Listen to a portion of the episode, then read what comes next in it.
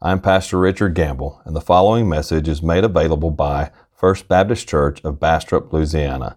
To find out more about First Baptist Bastrop, go to www.firstbastrop.org. That's www.firstbastrop.org. Let's go to the Lord in prayer. Heavenly Father, Lord, as we celebrate the birth of Jesus Christ, Lord, we, we know that Jesus is the reason that we live. Jesus is the reason that we have to rejoice and to praise every day that we live. In times of sorrow and grief, in times of joy and celebration, Lord, Jesus, Jesus provides us a reason to rejoice. We thank you for that reason today. Now, Lord, as we open up your holy, inspired, and inerrant word, Lord, as we study what you have prophesied, what you prophesied long ago, Lord, let us see Jesus. And Lord, let us understand how the message that we will hear today applies to our hearts and our lives. Lord, show us our reason to rejoice. This I pray in Christ's name. Amen. The prophet Isaiah wrote in Isaiah chapter 61 The Spirit of the Lord God is upon me, because the Lord has anointed me to bring good news to the poor. He has sent me to bind up the brokenhearted, to proclaim liberty to the captives, and the opening of the prison to those who are bound, to proclaim the year of the Lord's favor and the day of vengeance of our God, to comfort all who mourn, to grant to those who mourn in Zion, to give them a beautiful headdress instead of ashes, the oil of gladness instead of mourning, the garment of praise instead of a faint heart, that they may be called oaks of righteousness, the planting of the Lord that may be glorified, that he may be glorified. They shall build up the ancient ruins, they shall raise up the former devastations, they shall repair the ruined cities, the devastations of many generations. Strangers shall stand and tend their flocks. Foreigners shall be their plowmen and vine dressers, but you shall be called the priest of the Lord. They shall speak of you as the ministers of our God. You shall eat the wealth of the nations, and in their glory you shall boast. Instead of your shame, there shall be a double portion. Instead of dishonor, they shall rejoice in their lot. Therefore, in the land they shall possess a double portion. They shall have everlasting joy. For the Lord loves, for I, the Lord, love justice. I hate robbery and wrong. I will faithfully give them their recompense and I will make an everlasting covenant with them. Their offspring shall be known among the nations, and their descendants in the midst of the peoples. All who see them shall acknowledge them, that they are an offspring the Lord has blessed. I will greatly rejoice in the Lord. My soul shall exalt in my God, for he has clothed me with the garments of salvation. He has covered me with the robe of righteousness. As a bridegroom decks himself like a priest with a beautiful headdress, and as a bride adorns herself with her jewels. For as the Lord brings forth his sprouts, and as the garden causes what is sown in it to sprout up, so the Lord God will cause righteousness and praise to sprout up before all the nations. In Isaiah 61, the prophet here contrasts two very different dispositions, symbolizing, symbolized by, by two contrasts of, of clothing garments of mourning and garments of righteousness. Like Israel, we are all by nature clothed in one set of garments or the other. So let us consider these two dispositions, these two sets of very distinct garments. First, Isaiah brings out that we are we begin clothed in garments of mourning. We begin clothed in garments of mourning. That's where Israel was. They were clothed in garments of mourning. You know, in ancient times, they had distinct clothes for times of mourning. They had what they called sackcloth. And when the ancients fell into a time of mourning, they covered themselves in sackcloth and ashes. Sackcloth was kind of like burlap, kind of like this burlap. It's itchy, it's uncomfortable.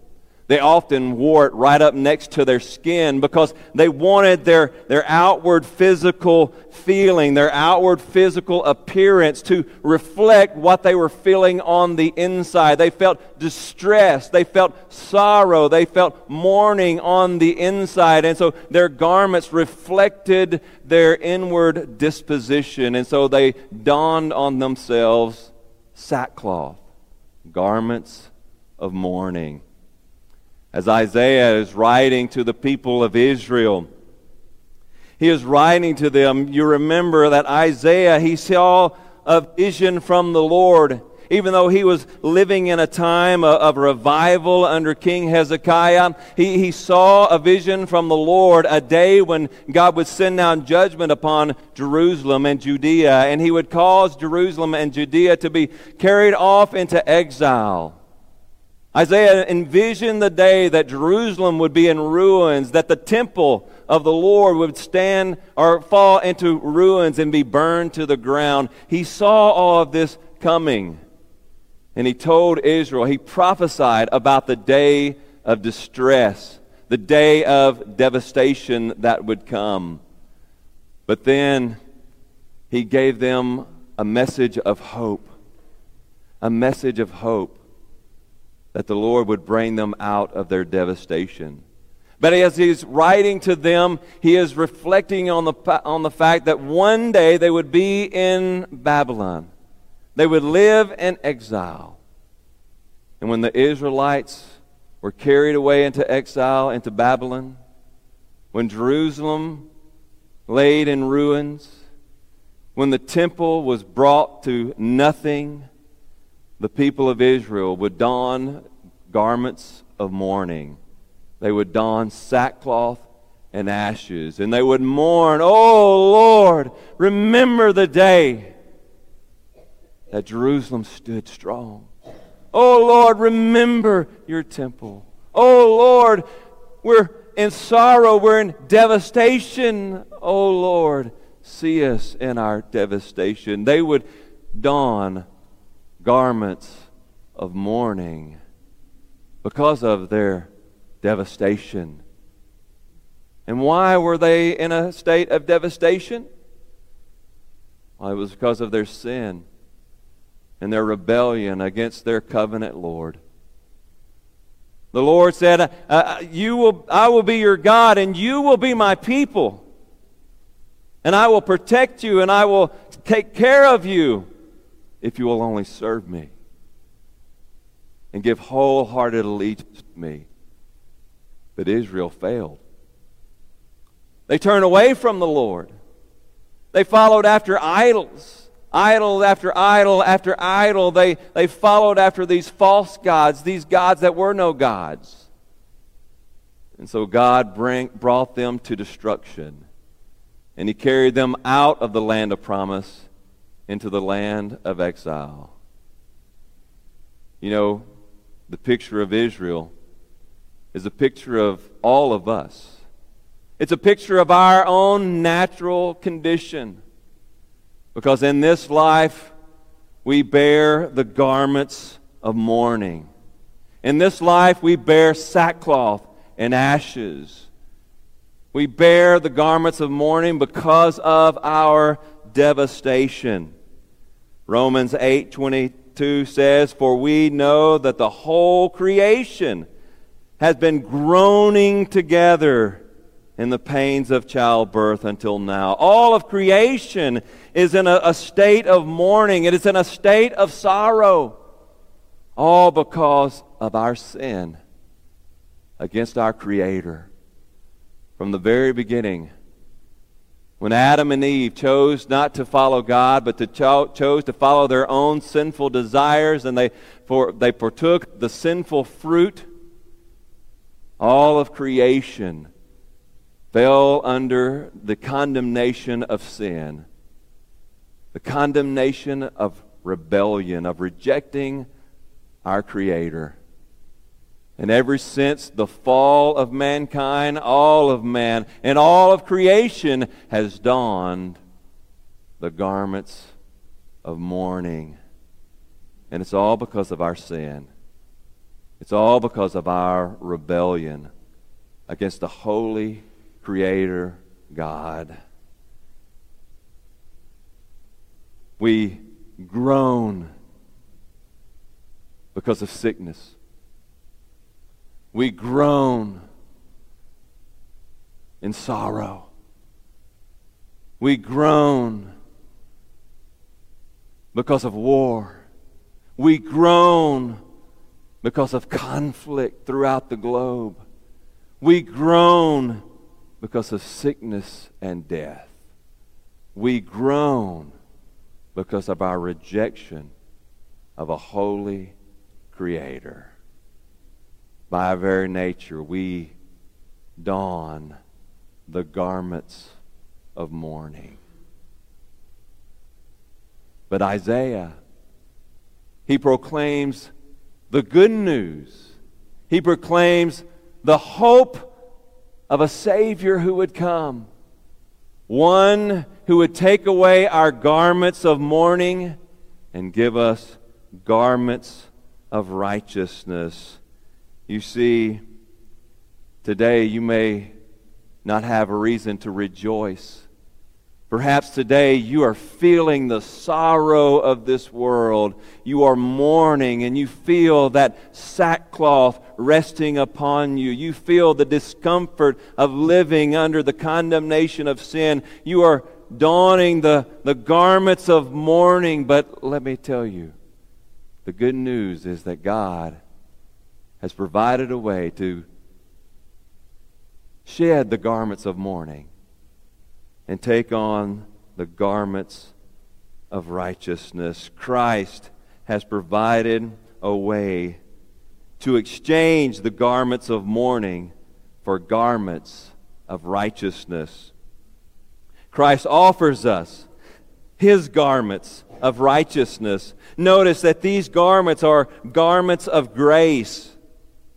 In Isaiah 61, verse 3, he says, To, to grant to those who mourn in Zion, to give them a beautiful headdress instead of ashes, the oil of gladness instead of mourning, the garments of praise instead of a faint heart.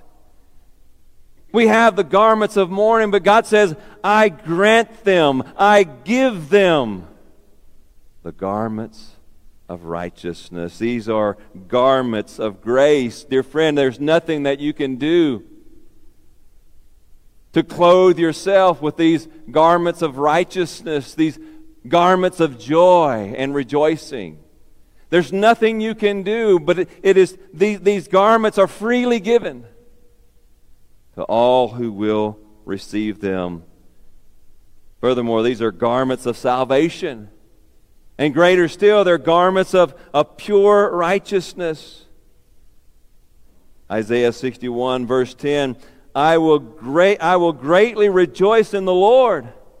My soul shall exult in my God, for he has clothed me with the garments of salvation. He has covered me with the robe of righteousness as a bridegroom decks himself with a priest like a priest with a beautiful headdress and as a bride adorns herself with jewels you see in the ancient days there were the garments of mourning the garments of suffering the garments of sorrow but then there were the garments of celebration often more at the marital feast. The bridegroom would don himself in the, the clothes of celebration, and the bride would, would don herself, cover herself with the clothes of celebration. That's what Isaiah is getting at. You are in a place of mourning, but, but don't worry, because God has given you the clothes of salvation, the garments of pure, clean, snow white righteousness. And he gives us these garments by sending his Son, Jesus Christ, our Lord and Savior, to this world. We sang about him this morning, about Jesus, the very Son of God who stepped down out of glory and he came to this world and he was born to the Virgin Mary. And there in that stable, she wrapped him in swaddling clothes. And that baby grew up to be a man. And this man was no ordinary man because he was uh, the very Son of God. He was a man without sin even unable to sin. And he lived his life in complete obedience to his Father's will. He was clothed in garments of pure righteousness. And though he was without sin, he went to Calvary's cross and he bore our sin and our sorrow in our place. And there he offers us the great exchange. He offers to each and every one of us the great exchange because there on Calvary's cross, Jesus Christ, he took our garments of sin, sorrow, and shame, our garments of mourning,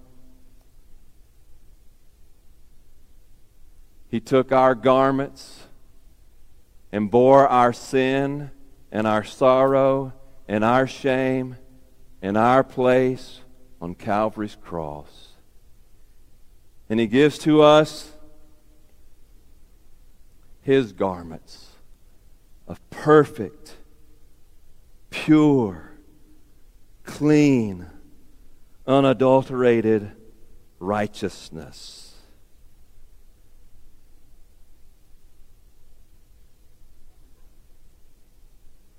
Nothing that we've done. All Him. And in Jesus Christ, we can exchange that garment of shame for Christ, pure garment of righteousness. Dear friend, maybe today you're clothed and garments of mourning. You feel the sin of this world. You feel the consequences of your own rejection of a holy God. Today, Jesus Christ offers you his perfect garment of pure righteousness, his garment of salvation you're living in sorrow, but you can experience the pure joy of Jesus Christ if you will only make the exchange. Give him your garment of sorrow, your garment of mourning. Give him your sin, your guilt, and receive from Him His pure righteousness and experience the joy of His salvation. Oh, dear friend, today you have reason to rejoice. We have reason to rejoice because Christ bore our sin, sorrow, and shame to give us eternal salvation and perfect righteousness. Will you receive his righteousness today? Oh, Heavenly Father, Lord, we thank you for the wonderful gift that you have given us in Jesus Christ our Lord.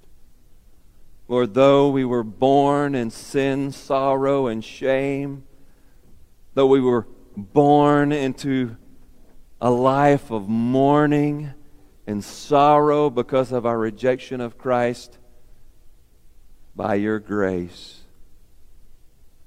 we can receive the garments of celebration by receiving Christ's perfect righteousness.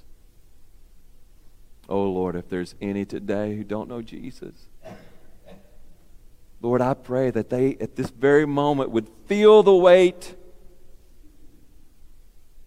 of the sorrow, feel the weight of those heavy, burdensome garments of mourning, and turn to Christ to receive his perfect righteousness. This I pray in Christ's name. Amen.